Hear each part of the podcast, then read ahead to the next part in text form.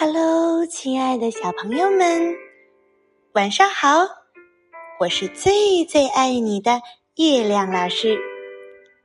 今天呀，月亮老师要给你讲的故事呢，叫做《大大熊和小小鸟的故事》。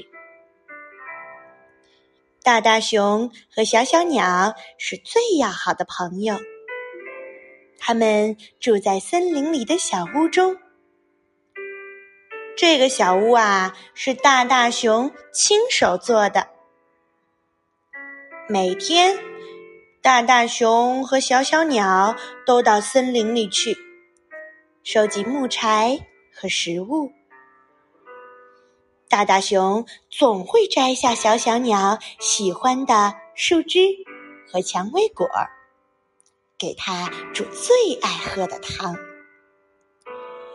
小小鸟就在一旁唱着大大熊最爱听的歌。冬天就要来了，猫头鹰博士提醒森林里所有的动物：天气马上就要变冷了，大家做好准备过冬吧。所以，大大熊和小小鸟收集了很多很多的柴火和食物。在一个很冷很冷的夜晚，小小鸟把所有的柴火都扔进了火中，一块木头也没剩下来。大大熊深深的叹了一口气，他无奈的走出了家门，他到外边再捡些木柴回来。时间。一点一点的过去了，大大熊一直没有回来。小小鸟开始担心啦：“大大熊在哪儿呢？是不是迷路了？是不是被困住了？他为什么还不回来呀？”小小鸟实在坐不住了，它鼓起勇气，戴上最暖和的帽子和围巾，向森林走去。他跟着大大熊留下的脚印，一步一步的向前走。一只狐狸跑进了树林，请问你有看见大大熊吗？狐狸着急地说：“没看见，没看见，对不起，我现在一点空都没有，我正要去嗯帮助小鼬鼠呢。它的屋顶破了个洞，雪花都飘进屋里啦。”说完。狐狸匆匆忙忙的就走了。小小鸟心想：“狐狸做了一件多么有爱心的事儿啊！”他想起大大熊也为自己做过很多事儿。这时，一只松鼠慌慌张张的从树上跳了下来。“请问你有没有看见大大熊啊？”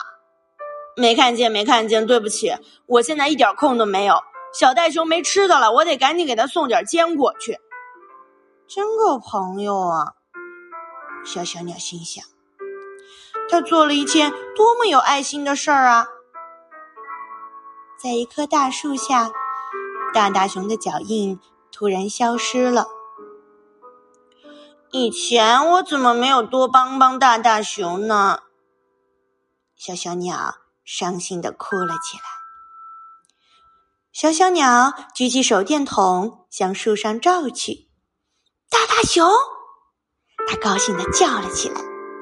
大大熊正趴在树上，浑身冷得直打哆嗦。它在森林里迷路了，在小小鸟的帮助下，大大熊从树上爬下来，他们激动的抱在了一起。两个好朋友一起朝家里走去，一路上他们捡了很多很多的柴火。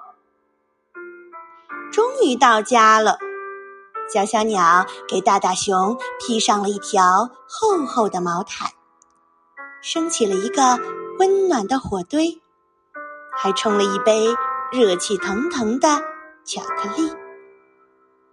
从那以后。小小鸟每天都帮大大熊收集食物和柴火，最棒的是。他们一起干活的时候，小小鸟仍然会唱着那些动听的歌。好啦，宝贝儿们，这就是今天的晚安故事。